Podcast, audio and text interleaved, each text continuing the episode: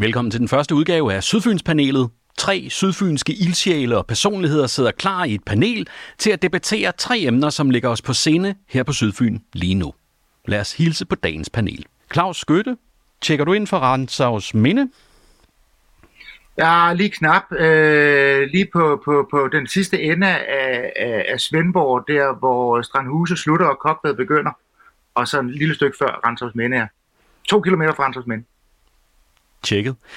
Og Claus, du er jo tekstforfatter, og så er det dig, der er inde i uh, Harske Hubi. Eller man kan jo spørge, om det i virkeligheden er Harske Hubi, der er inde i dig. Jeg tror, der er i gang med en hostile takeover for Harske Hubi der. Ja. ja, det kan jeg i hvert fald møde. Det, det oplever jeg, når jeg går ned i byen. Der er ingen, der siger, at det er Claus Skytte, der kommer gående der. Det er Harske Hubi, der kommer gående. Så jeg er ved at blive overtaget. Det er butalerdukken, der tager over. Og det er uanset tøjet? Fuldstændig. Det er kun mig, der, når jeg klæder mig ud, så er det kun for, at jeg selv ved, hvem jeg er. Anne Lassen, du er med fra Forborg. Du er leder af huset, ja. og I har solskin i dag. Vi har simpelthen solskin her i Forborg. Det er så skønt. Der har været masser af frostdage, og der har vi egentlig også haft rigtig fint vejr, men solskin det er kærkommet. Ja, og jeg sidder hernede i huset, som er et møde- og øh, ja, jeg sidder på kortør her på første salen. Og jeg ved, du har en travl hverdag, så øh, vi er glade for, at du er med. Tak. Og så har vi Martin Larsen fra Svendborg, mediemenneske. Hvordan går det i Svendborg? Det går godt. 2024 tegner skønt, synes jeg. Og øh, solen skinner måske ikke lige så meget her som i Forborg, men det kommer nok om, om lidt. Nu den værste sne væk, og det er rart. Ikke dårligt. Lad os starte med en tur bordet rundt. Hvad ligger jer på scene i øjeblikket? Claus Skytte? Øh, I går aftes, der havde jeg lige pludselig ikke noget vand i øh, vandhanen herinde, hvor jeg sidder nu, så øh, der blev jeg meget, meget forskrækket over, om der var sprunget et vandrør. Det var det så ikke, det var bare frostet. Så frosten var åbenbart noget den, de der 60 cm ned, eller hvad det var. Men nu er der heldigvis kommet hul igennem endnu, så øh, nu er jeg fuldstændig send og afslappet og klar til, hvad end du måtte spørge mig om. Og da vi talte sammen forleden, der øh, sagde du, at din kone også har noget, som ligger inde på scenen. Ja, det er rigtigt. Øhm, nu skal vi jo også snakke om, hvordan det er at være tilflytter til, øh, til Svendborg. Øh, og øh, vi går mange ture, det kan vi godt lide. Og, og min kone er ked af, at man ikke kan gå langs vandet fra Rensavs Minde og til, fra Rensavs Minde Havn til Svendborg Havn. Øh, der skal man jo op og gå i en masse villakvarterer. Øh, faktisk kan man jo faktisk, man skal jo nærmest ud gå på, jeg vil sige hovedvejen eller Godbedvej. Øh, så, øh, så hun kunne godt tænke sig, at, at der blev lavet sådan en boardwalk hele vejen langs vandet fra, øh, fra Renshavns Mindehavn til Svendborg Havn.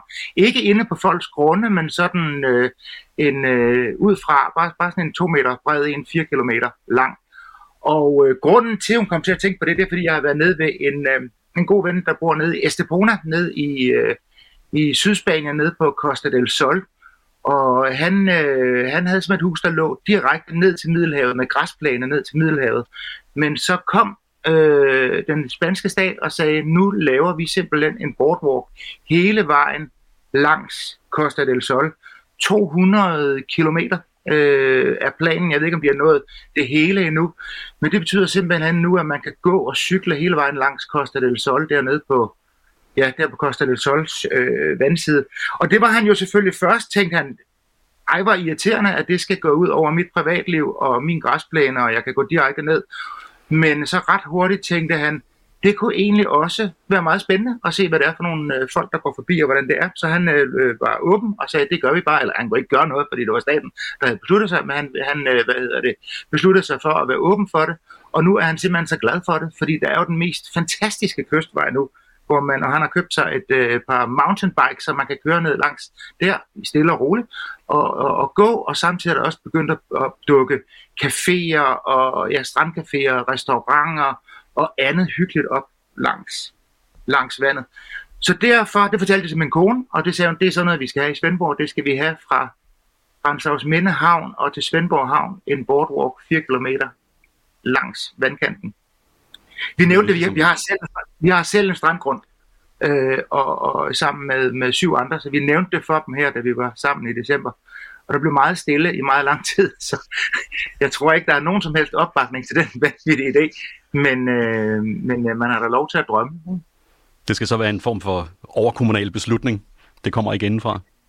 Det kommer aldrig til at ske. Jeg kan også sige så meget, at, at nede i Estepona, nede på den der Golden Mile, hvor alle de meget rige og meget magtfulde bor, der er der endnu ikke nogen øh, hvad hedder det, boardwalk, fordi de simpelthen bruger alle deres penge, eller i hvert fald rigtig mange af deres penge, og alle deres dyreadvokater til at sikre sig, at det ikke kommer til at ske. Så de ligger alle sammen i, øh, i krig med staten om, at der ikke skal være almindelig pøbel, der, der træsker forbi deres mansions.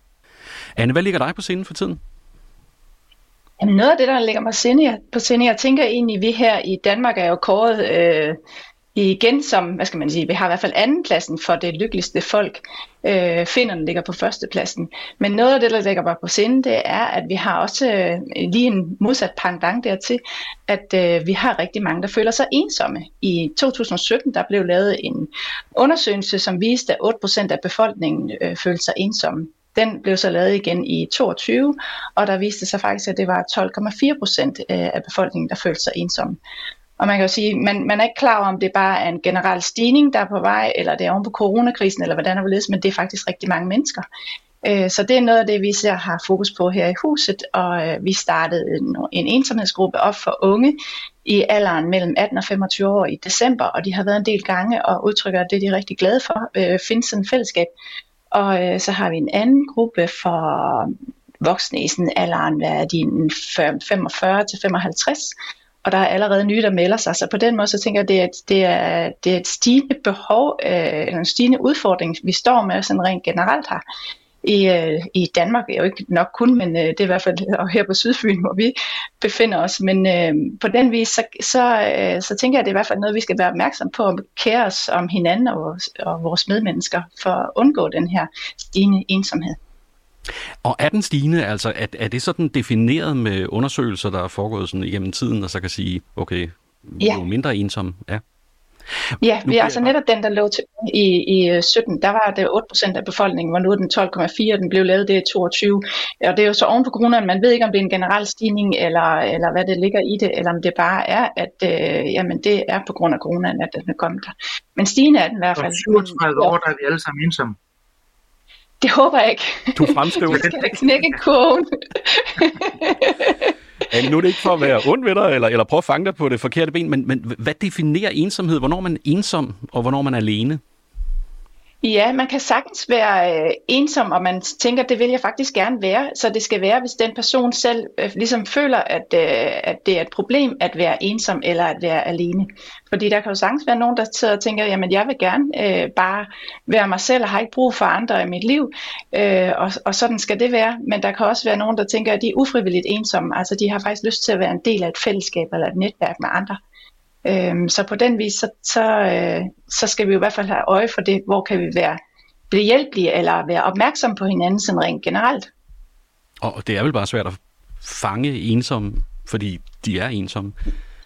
Ja, ja, nemlig øh, både og det kan være, nu skete der lige noget med den her, øh, det kan være svært at fange den, kan man sige, men altså herude i huset har vi netop ikke sådan umiddelbart haft problemer med det. Selvfølgelig kan man ikke sige, fordi vi ved jo ikke, hvem der ikke er kommet, men dem, der er kommet, øh, netop jo siger, øh, jeg har set, I har en ensomhedsgruppe, det kunne jeg godt tænke mig at være en del af. Jeg har øh, mangel på netværk og har ikke noget familie, eller, eller føler mig bare ensom. Eller nogen har også godt med øh, venskaber eller bekendte, men føler sig også ensom som alligevel i netop kan også det her med at føle sig ensom i et større fællesskab, kan man sagtens gøre.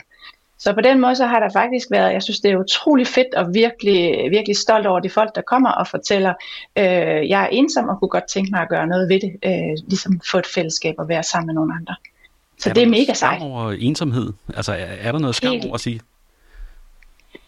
Ja, helt klart. Det kunne man i hvert fald frygte, øh, at der er noget skam over det. Øh, man kan sige, det er jo nok ikke lige det, man sidder og siger til det første øh, middagsselskab med vennerne, at gud, jeg føler mig ensom i de her de situationer, eller jeg har mangel på netværk. Der er det nemmere at sige noget andet, noget jeg er vinterbader, eller jeg laver noget helt tredje. Der er ligesom ikke så meget prestige i det, umiddelbart. Martin, hvad ligger dig på scenen? Ja, ret meget, øh, må jeg nok erkende, i min, i min egen lille verden lige nu. Det ligger mig meget på sinde, lige om lidt øh, skal rejse øh, 14 dage til Mellemamerika, til Nicaragua, øh, som jo er sådan lidt, lidt, lidt ulandsagtigt i forhold til, hvad jeg er vant til at begå mig i, i det sydfynske. Ikke også? Men det er, det er faktisk det, der ligger mig mest på sinde, og det, det, der er lige her et par dage før afrejse kommet til min bevidsthed, det er, at der er nogle vacciner, jeg lige skal have opdateret. Øh, så det, det, det fylder ret meget i mit, øh, i mit hoved lige nu. Men ellers er jeg sådan en af den slags mennesker, der når vi øh, tager hul på et nyt år, så er det ligesom om, jeg resetter en masse ting og siger, nu er det et nyt år, nu skal vi øh, kigge fremad og, og, og sige, hvad er det, det skal bringe. For jeg tror på, rådet det er sådan lidt, man, man former ved også at have nogle idéer, nogle tanker, nogle mål. Ikke nytårsforsæt, men bare nogle tanker om, hvor, hvor kan jeg godt tænke mig, at det her år bevæger sig hen. Men, men lige nu, der er det vaccinerne, der fylder mest faktisk. Du skal simpelthen nå så stikkes, inden øh, du skal afsted? Ja. Hvad er det for nogle vacciner, du skal have? Ej, det er sådan nogle øh, klassiske stivkrampe og hepatitis, som øh, de til start anbefalede, og så øh, øh, altså det, det der udtryk pest eller kolera, ikke? Det er, jo, altså, det er jo et udtryk, indtil der er en, der siger til mig, at du skal også øh, drikke sådan noget, som øh, er godt, øh, det er mod kolera. Hvad? Har aldrig hørt om. Det, det skal også have fundet ud af. Så hvad med gul feber? Er den, også, ja, den har jeg nemlig prøvet at få den vaccination, da jeg var i, øh, i Vestafrika. Nej, det tror jeg kun, at hvis man skal være der mere end 6 måneder, det skal jeg ikke forvente, at jeg er hjemme igen efter 12 dage. Det er sådan nogle, okay. det er sådan nogle levende orme, der bliver, hvad hedder det, sprøjtet ind i dig. Og så får man et almindeligt skidt, øh, hvad hedder det, et døgn efter, hvor, øh, hvor, hvor man simpelthen har det så forfærdeligt. Og, og der er ild i hele ens krop, og man kan ikke røre ens skud, og, og det er helt forfærdeligt. Det kan du være glad for, at du skal have. I forhold til, at der var hvad hedder det, coronavaccination og sådan noget, der var ikke på noget som helst tidspunkt, hvor jeg havde noget problem med det, fordi jeg har prøvet at blive vaccineret mod gul feber, og det, er jo, det kan man jo dø af. Altså. tak. Øh, det gjorde det absolut øh, meget mere spændende at være mig lige nu. Tak for billedet, Claus. Tak. Super. Tak for den tur rundt i, øh, hvad der foregår i jer. Det første emne, vi skal tale om, det er øh, de hjemmeskolede børn. Og øh, specielt i Svendborg ved man, at der er sket en firdobling af hjemmeskolede børn inden for de sidste par år. Der er 48 børn, som bliver hjemmeskolet nu. Og det har gjort, at borgmesteren, Bo Hansen, han er lidt bekymret for øh, udbuddet af arbejdskraft. Simpelthen. Han er bange for, at vi alle sammen begynder at hjemmeskole vores børn, og derfor ikke rigtig er til rådighed for arbejdsmarkedet. Må jeg ikke lige prøve at spørge jer allerførst, hvad, hvad er jeres indstilling til hjemmeskoling? Altså, jeg kan da godt byde ind og sige, at jeg synes jo som, som udgangspunkt, at, at der er øh, noget meget sympatisk i at sige, at man, man har muligheden for at forme sit familieliv, sådan som det giver mening for den enkelte familie. Øhm, og, og, øh, og det er så det er som jeg har den på. Altså det som, det, som jeg godt kan være lidt skeptisk ved, og vil for mig være en naturlig årsag til at gøre det, det. Jeg tænker, der mangler en eller anden social dimension i forhold til det der med at være sammen med andre og alt det, der også foregår i skolen, som ikke handler lige nødvendigvis om undervisning eller viden eller det, der er i timerne. Og det, det, det tror jeg jo et eller andet sted risikerer at gå tabt. Øhm, øh, og, og, og gå tabt med den her hjemmeskoling. Altså, så vil jeg sige, at, at øh, Svendborg-borgmesterens bekymring om, at det går ud over øh, arbejdskraften, jamen altså, det er jo også en dimension i det, men generelt så har jeg jo sådan tro på at sige, at der er faktisk noget rigtig godt ved, at øh, vi har mulighed for at indrette vores tilværelse sådan, som vi gerne vil. Øh, men, men, men jeg er ikke sikker på, at øh, mange år i hjemmeskole nødvendigvis giver en øh, super god løsning i forhold til sådan en almindelig social trivsel. Ja, jeg det... tænker netop også den her dimension, som du taler omkring, med hensyn til, at det er vigtigt at være opmærksom på, at man netop i, med hjemmeskoling jo også får, øh, skal få udfordret sine børn i det her med, at man jo ikke altid bare kan vælge sine egne kammerater, eller dem man lige synes er fedest at være sammen med. Og det bliver, den udfordring får man jo i skolen med, at den lærer bliver, sætter eleverne sammen på kryds og på tværs, og jo netop, øh, hvad skal man sige, øh, bliver udfordret i de forskellige øh, mennesker, der er i ens klasserum. Så jeg tænker, at man skal være bevidst på flere øh, punkter, når man ligesom hjemmeskoler sine børn. Med netop trivselen og det sociale aspekt. Er det lidt den gamle diskussion, som vi havde tidligere omkring privatskoler og folkeskoler, hvor man møder lidt bredere udsnit af Danmark i folkeskolen? Mine, øh, mine børn var utrolig glade for øh, det her øh, Teams og Zoom-undervisning under corona. Øh, de synes faktisk, det var noget af det bedste undervisning, de nogensinde har haft, netop på grund af alt det der øh, kommen hinanden ved i skolerne i klassen, primært alarm og ukoncentrerede mennesker eller unger, øh, som ikke har forberedt sig. Så øh, det går begge veje. Det kan også godt være, at der øh, er for meget larm i klasserne, til man rent faktisk ikke kan lære noget, og så er det da en super god øh, idé at, at, at, lære på en anden måde. Jeg har en øh, god ven, hvis øh, søn havde det meget dårligt i skolen, som netop fik hjemmeundervisning og blev rigtig, rigtig god til lige de fag, han ikke kunne finde ud af at få lært i skolen. Samtidig har vi jo også en generation af børn, som er, er blevet født med, med en skærm i hånden, og igen, øh, mine egne børn, min, øh, min, min søn har taget undervisning i øh, programmering gennem Udemy og og bruger YouTube til at lære om alt muligt. Så jeg tror, vi skal til at vende os til, at øh, mere og mere undervisning kommer til at foregå over skærmen, også netop fordi, at man kan møde nogle meget mere motiverende øh, lærere, altså de dygtigste og bedste lærere øh, i hele verden på de her YouTube-kanaler. Man kan jo faktisk gå ind og følge øh, undervisningen på, på Stanford eller på de andre uni- amerikanske universiteter, eliteuniversiteter, hvis man har lyst til det. Så der kommer helt sikkert til at ske et skridt over imod, at, øh, at man kommer til at bruge meget mere skærmundervisning, og så er der nok rigtig mange skolelærer, der bliver degraderet til at skulle binde børnenes snørebånd. Den er hård. Kan man sammenligne det med, med børnenes udgave af hjemmearbejde, hjemmekontor? Er det, er det unfair? Nej, det tror jeg helt ja, rigtigt. At, at, der er rigtig mange, der har, har, har, har haft en positiv oplevelse af, af, af at vi blev tvunget til at være hjemme. Øh, og det tror jeg er rigtig godt for koncentrationen. Så har Anne så selvfølgelig ret i, at på den anden side af skærmen er der jo så den ensomhed, der er, der er bagsiden af medaljen. At øh, man ikke kommer til at møde andre mennesker. Det skal man også lære på den. Kan man gøre det her nogle år, og så komme tilbage? Tror I, man kan komme tilbage til skolen, hvis man vil det? Det tror jeg sagtens, man kan. Altså, jeg har tre børn også, og øh, det var ikke så normativt i de to ældstes øh, klasser, men i den yngste her, det er meget mere normativt, og der kan man sige, der har også øh, gået nogle elever, som er blevet trukket ud af skolen for at blive hjemmeundervist, og der er også nogle af dem, vi har hørt, at de netop kommer tilbage igen senere i overbygningen for at øh, få noget skolegang der. Øh, så jeg tænker, det alt er muligt, så længe det gøres muligt. Ja. Jeg kunne godt tænke mig at spørge dig, Anne. Altså, jeg får jo straks en idé om, at det er de rigeste forældre, som har mulighed for at, at hjemmeskole deres børn. Øh, hvorimod jeg tænker, samfund som Amerika for eksempel, der, der vil jeg være bange for, at det var de fattigste, der ikke kunne sende deres børn i skole. Hvad, hvad, har du nogen indblik i det? Nej, det tænker jeg på ingen måde, at det er de rigeste der er forældre, der trækker deres børn ud til hjemmeskoling. På ingen måde. Øh, slet ikke de fleste, øh, jeg i hvert fald kender til, de, der øh, arbejder den ene måske deltid eller heltid, fuldtid, og den anden part har valgt at gå hjemme og hjemmeskole, så man kan sige, så skal der godt nok også trækkes en hyre hjem med den der ene øh, hele eller halve løn. Så nej, der er blevet andre prioriteringer øh, til i, i den, på den vis. Og typisk kan man også sige for nogen, så er det måske også et valg, de som ligesom har fortsat at, at køre videre med, at øh, ja, de har hjemmepasset også i den tid, hvor man ellers ville have vuggestue eller børnehave, og så bare forlænge forlænget det. Hmm. Med skole også. Så det er et meget aktivt valg, kan man sige. Ja, det tænker jeg helt klart. Det er et aktivt valg, man tager sig. Så man netop, om det er pangdangen til, at hvor man før ligesom talte friskoler kontra folkeskoler, eller privatskoler kontra folkeskoler, generelt, det, ja, det kan være, at det, nu den blevet sådan mere sådan hjemmeskoling kontra skoler generelt, det tør jeg ikke sige. Claus, hvad var dine erfaringer med de her børn hjemme? Sådan, var det stressende for dem? Blev de mere indlukket, isoleret?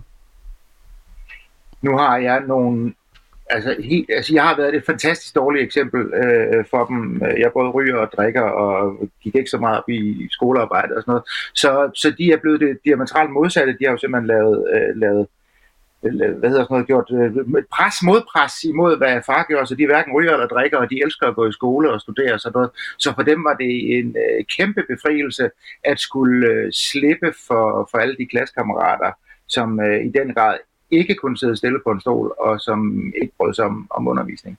Men jeg tror, de, de skiller sig nok også ud for, for mængden, men de elskede det. Og, og de, altså, de, de er sådan nogle rigtig sådan 13, hvad hedder sådan noget, 12-tals piger, så de, jeg tror ikke, de er sådan repræsentative. Og slet ikke for mig, det er ikke min skyld, jeg har ikke noget med at gøre med det Martin, jeg ved, du har en super travl hverdag. Kunne du finde på at, at tage et år eller flere ud og, og hjemmeskole dine børn? Altså, det, det, som med så mange andre ting, så, øh, ting, så tænker jeg nogle gange, at det er jo en, en, en spændende tanke, ikke også? Fordi at, at, at jeg tror, vi, er, vi har jo alle sammen en mening om, hvordan at skolen og folkeskolen virker og ikke virker, og hvad der skulle være anderledes, og hvad lærernes rolle skal være i dag, alle de der ting. Øh, jeg har selv gået på lærerseminaret, da jeg var ganske ung. Altså det, øh, øh, det er jo øretævernes holdeplads at arbejde i den danske folkeskole. Så jeg kan sagtens, så jeg kan sagtens ligesom alle andre forældre, vi kunne sige, hey, det kunne jeg gøre bedre, det eller det, men jeg tror nok, jeg har erkendelse nok til at sige, jeg tror ikke, at vi har tålmodighed til det, så havde jeg nok også stået undervist et eller andet sted i dag, hvis det var den vej, at det, at det skulle have været. Øhm, så, så nej, men jeg vil sige, jeg har stor, øh, jeg har stor nysgerrighed på dem, der tør at træffe det valg, for jeg synes faktisk, at det er et ret modigt valg og et ret stort øh, ansvar at tage og vi hjemmeskole sine børn. Og så i forhold, altså i forhold til historien fra Svendborg, kan jeg heller ikke lade være med at tænke, at når Svendborg borgmesteren går ud og sådan lidt i talsætter det som noget, der kan være et problem og give en udfordring, så giver det jo også sådan en lidt interessant øh, politisk dimension i det, fordi Svendborg er jo en børn- og ungeformand, øh, Henrik Nielsen, der har været meget varm fortaler for det her med at give familierne mulighed for at indrette deres tilværelse, som, som de måtte ønske det. Og, og det er da min oplevelse, at de to har et, et ganske udmærket samarbejde, men der blev lidt gået i rette med noget, som har været et, ved jeg, meget, meget vigtigt emne for, for den lokale børn- og ungeformand. Lad os rykke videre og øh, tage næste emne, som vi skal diskutere i dag. Det er tilflytter. Og øh, Claus, du er jo en af dem. du er jo faktisk den mest øh, ægte tilflytter, man overhovedet kan finde her lige nu i panelet. Hvorfor kom du her tilbage, eller hertil? Øh, først og fremmest så var det jo de, først i tredje forsøg, at det lykkedes. Øh, mit første forsøg, det skal siges, at jeg har boet her på Sydfyn øh, altid som 18-årig, øh, eller 20-årig var jeg vel, flyttede jeg til København, fordi at det job, jeg ville have som tekstforfatter, ikke fandtes. Øh, øh, fandtes på Fyn, eller de der to, der var i Odense, de var øh, optaget, så jeg tog til København der. Så jeg har egentlig altid ville vende hjem. Øh, det har egentlig aldrig været noget, noget spørgsmål om det. Første gang prøvede jeg det så der, hvor, hvor internettet sådan begyndte at komme lidt i gang der i omkring for 20, 22, 23 år siden. Øh, og fik faktisk også lov til at få en, en, en øh, hvad hedder det, aftale med, øh, eller jeg fik en aftale med min chef på det reklamebureau, jeg arbejdede på, at øh, jeg kunne være tre dage i København, og så resten af tiden arbejde over internettet. Problemet var bare, at internettet på Fyn på det tidspunkt var stort set ikke eksisterende, så vi måtte opgive det, fordi at, at der var simpelthen ikke båndbredde til, at det kunne lade sig gøre. Det kunne det i København, men det kunne det på det tidspunkt overhovedet ikke på Fyn. Øh, anden gang var så en 10 år efter, eller noget i den stil til 10-12 år efter, hvor, øh, hvor vi forsøgte en gang til, men der havde vi så en søn, øh, på, øh, som var meget lille og havde en ven, og han græd og sagde, at, øh, at det var være forfærdeligt, så ville han jo miste sin bedste ven, og, og, og vi fik øh, ondt øh, af, af knægten og besluttede os så for ikke at gøre det, så gik der selvfølgelig ikke mere end et halvt års tid, så var de ikke venner mere, så fandt jeg nogle andre. og i den sidste gang her, der havde vi så også en, en, en, en datter, det var så faktisk under corona, så, øh, så datteren skulle have været i, øh, i Kina og studere, men øh, det kunne hun så ikke. Øh, og min søn var gået ud af, af skolen og skulle starte på Ryslinge Friskole, så sol og måne stod rigtigt, og så tog vi simpeltærn, vi, øh, vi begyndte sådan i smug at, at, at kigge efter huse øh, hernede i, øh, i Svendborg faktisk også. Øh, andre steder på Fyn, øh, på Ærø og på Langeland. Øh, og øh, da den så pludselig var i avisen, øh, der drønede vi herned, og så købte vi lige med det samme. Vi blev vist rundt øh, her, og da vi var blevet vist rundt, så sagde vi, øh, det vil vi gerne købe. Så sagde ejendomsmaleren, jeg skal ikke lige lov til at sove på det? Så sagde vi, det kan vi godt, men vi vil gerne købe det og, og på den med, hvad hedder det, betingelse, at du ikke viser det til andre, fordi vi vil have det, og der er ikke andre, der skal have det. Og så købte vi det, øh, og så tog vi hjem til vores børn og sagde, nu skal I høre, vi har været købt hus i Svendborg, vi skal til Svendborg, I flytter til Svendborg nu. Hvad sagde de til Og hvordan var reaktionen på det? de græd, øh, de rev sig i håret, de var jo rigtig øh, nørrebrobørn fra den sorte firkant. Øh, altså, øh, Fyn, det er sådan noget mørkt noget, hvor man besøgte sine bedsteforældre, hvilket var hyggeligt nok, men altså min søn, som er meget ambitiøs, han sagde, nu har du simpelthen ødelagt mine fremtidsmuligheder, der er alt er, alt er slut nu. Øh, og øh, vi var ligeglade. Vi sagde, som vi sagde til dem, har vi nogensinde taget dårlige beslutninger på jeres vegne? Det måtte vi jo sige, øh, erkende, at det havde, havde vi ikke. Øh, og så gik der faktisk ikke så lang tid, fra det, da de var flyttet herned, at de sagde, her er jo faktisk meget hyggeligt. Og det gjorde, gode ved det var jo så, at vi fik lov til at bo sammen med vores datter et år, inden hun er så flyttet tilbage til København, men øh, ellers så skulle hun jo have været rejst hjemmefra meget tidligere. Øh, men det gode ved det var, at vi havde Magda, min datter, på besøg her i, for nogle måneder siden, hvor hun sagde, det er egentlig sjovt, jeg føler mig mere hjemme på Killebæksvej, end jeg nogensinde har gjort på Peblingboseringen i København, hvor hun, rent, hvor hun blev født. Så, så øh, det, kan, det, det, det kan at bo herude på landet, det er, at det ikke er så det ikke er så flygtigt, som det er at bo inde ved, ved, ved søerne i, øh, i København. Ja, nu nævner du selv, du boede jo nærmest øh, centralt, altså man kan jo ikke bo mere centralt i København, end du gjorde. Du kan næsten heller ikke arbejde mere centralt, end du gjorde. Der må være en masse ting, du savner her. Er der ikke det?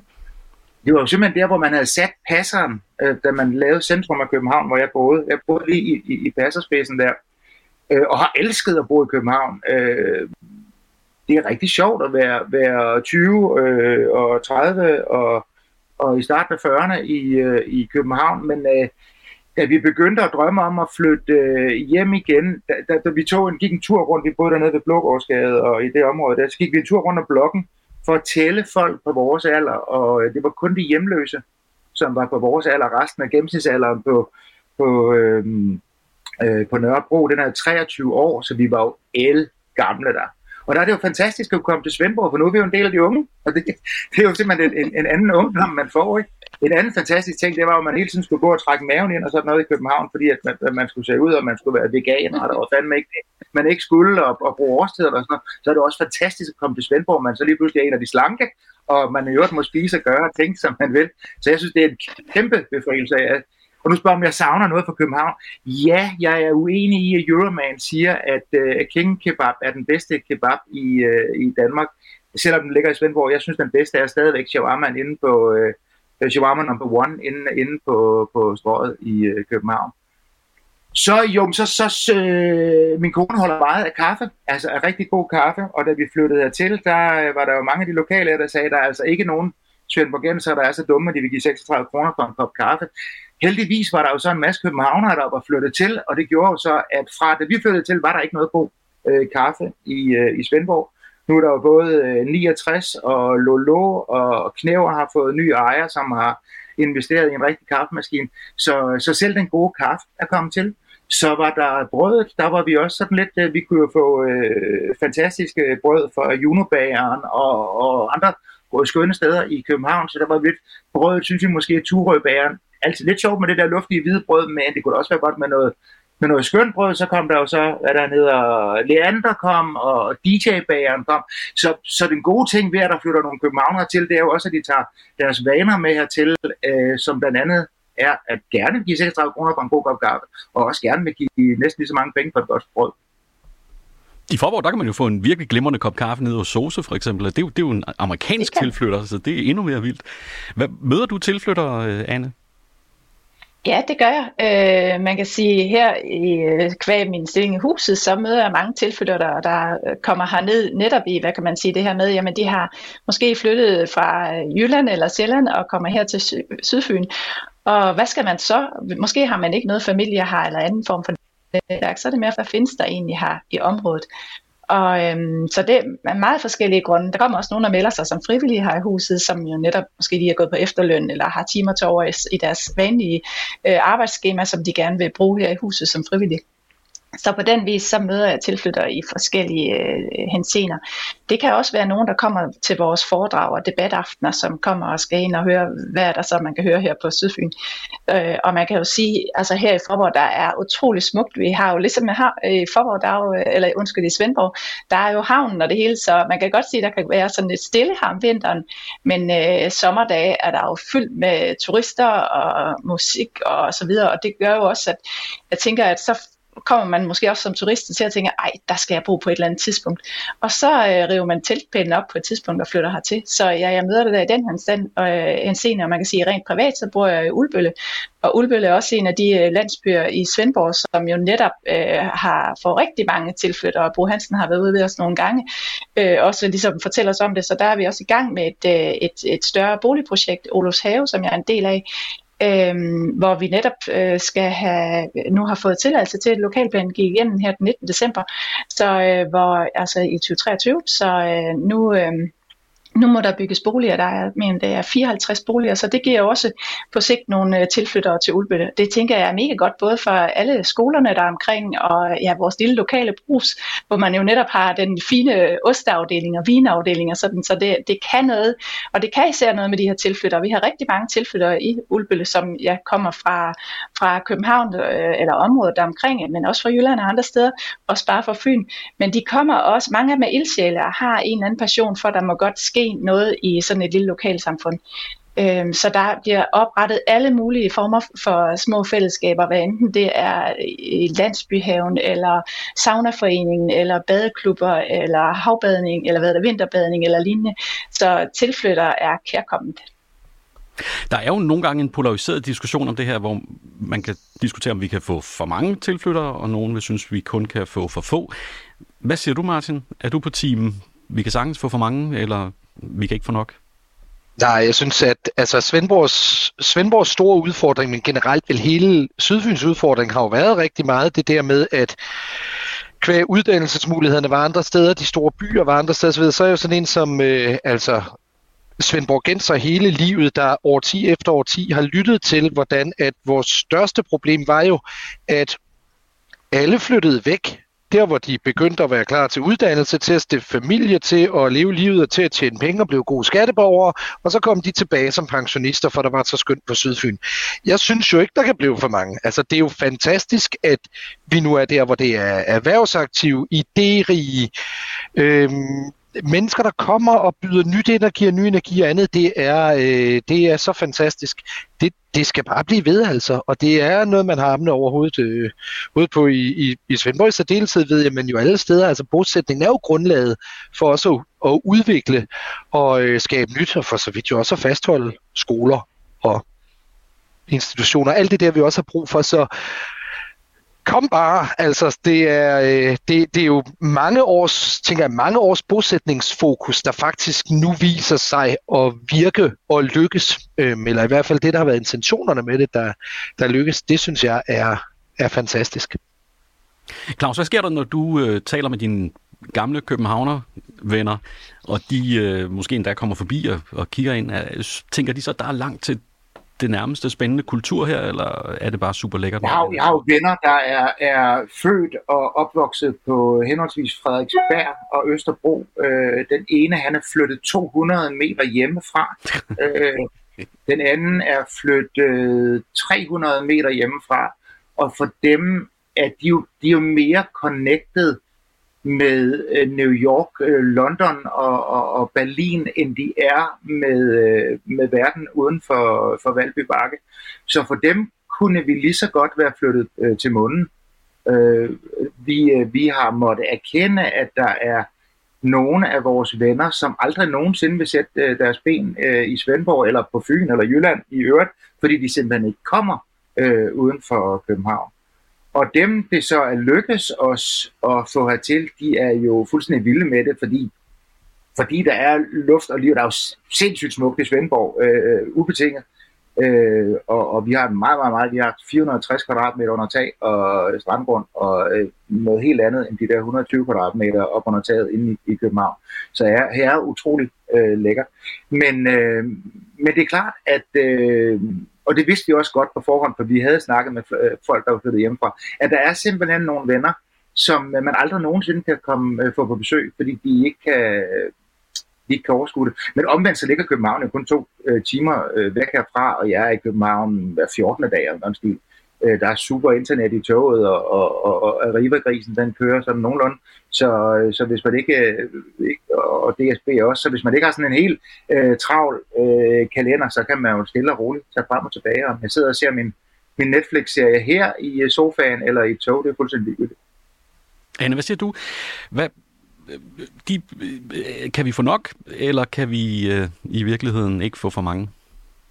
Jeg tror, der er en fin balancegang i det, som det er nu. Øh, jeg tænker helt klart, at det har været godt. Det har været en stigning, i hvert fald ude i mit lokalområde med Ulbølle, at der har været en stigning af, af tilflyttere, fordi det giver noget nyt liv. Øh, man kan også sige, der har været, det er ikke et sted, hvor der er så mange huse til salg, for de bliver købt med det samme, så derfor er det også godt i forhold til det her med, at vi får det nyt boligområde, som kan give nogle flere øh, pladser til folk, der skal der til. Der er også mange øh, netop de her lidt større huse, så folk skal, øh, hvis de er blevet ældre, de her empty nesters, som man kalder dem, at de kan flytte noget mindre, og dermed kan de huse nogle flere familier, måske de lidt større huse. Der er en hel del, der netop også har, har bosat sig i mit område, hvor de bor flere familier under samme tag, hvor det før han bare var en enkelt familie, der boede der.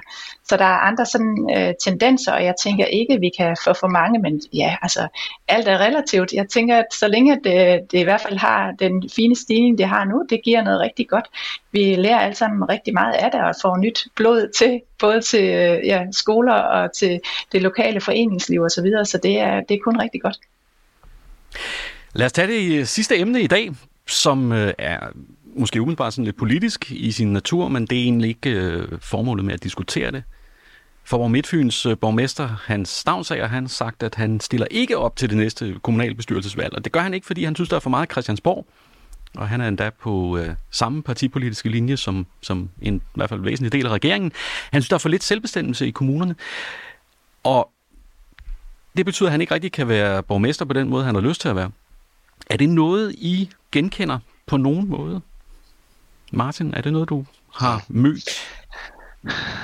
Jeg tror, altså i, i forhold til det, jeg har hørt Hans Stavns sige, så siger han jo noget meget, meget øh, klart og tydeligt, som jeg tror rigtig mange tænker, og som det absolut ikke er almindeligt en borgmester i talesætter, nemlig at afstanden fra, hvordan det er at drifte kommune ude i kommunerne og være lokalpolitiker, og så den måde Christiansborg fungerer på, de beslutninger, der bliver truffet, de øh, retninger, man sætter, og den afstand eller den kløft, der opstår mellem virkeligheden på øh, Sydfyn og på Christiansborg, den, er, den bliver større og større. Altså han har jo også været ude og kritisere hele den her, at altså, man faktisk nærmest ikke kan komme i dialog med en politiker øh, eller et, et folketingsmedlem, øh, heller ikke som borgmester, men at, at, at alt det er styret af rådgivere og spindoktorer og andet, og der, der synes jeg, at han er meget sådan tydelig i den der kritik af, at det er simpelthen umuligt at drive kommune øh, drive kommunen som Forborg Midtfyn, når, når, øh, når afstanden er så stor til de mennesker, der, der træffer de helt overordnede beslutninger på, på Christiansborg. Det synes jeg, at Delme er modigt af en socialdemokratisk borgmester at sige, og så vil jeg sige, så er det nok også meget naturligt i forlængelse af det at sige, og jeg genopstiller i øvrigt ikke.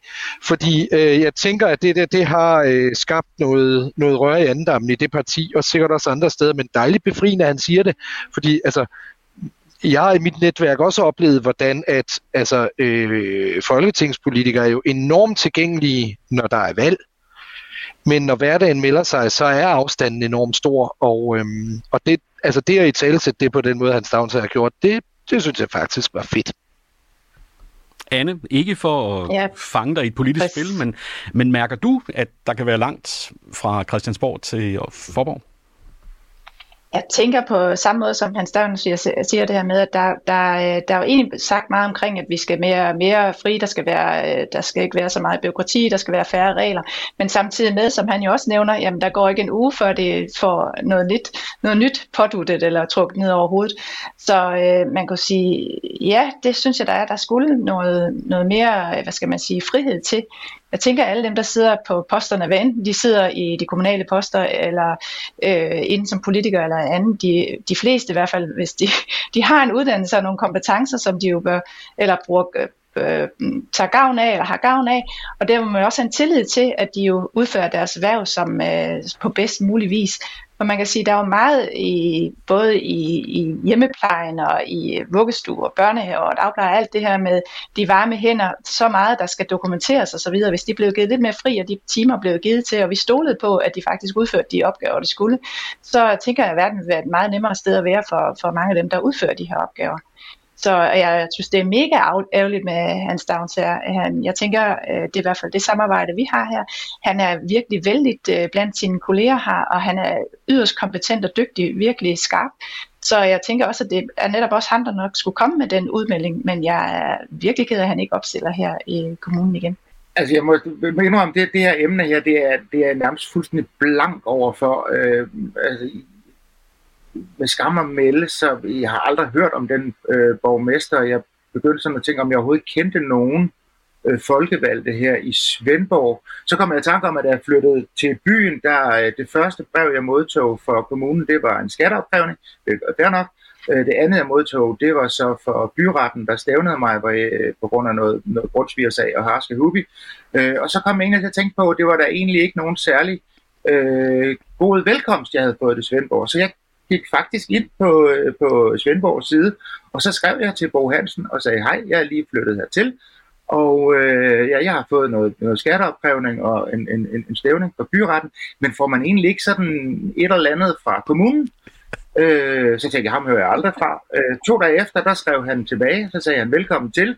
Øh, du vil snart modtage en, øh, en invitation i din e-boks, hvor I vil blive, øh, i nytilflytterne vil blive inviteret op på rådhuset, blive vist rundt og få lidt at vide om, hvad der skete i kommunen. Det skete så aldrig nogensinde. Og så har jeg faktisk ikke tænkt på det siden da, før du begyndte at komme ind på det her, øh, på det her øh, spørgsmål. Øh, så jeg tror, at mit svar er, at hvis, øh, hvis de her øh, politikere ikke synes, der er nok, der lægger mærke til dem, så skulle de måske bruge lidt mere tid på, at øh, vi gad at lægge mærke til dem.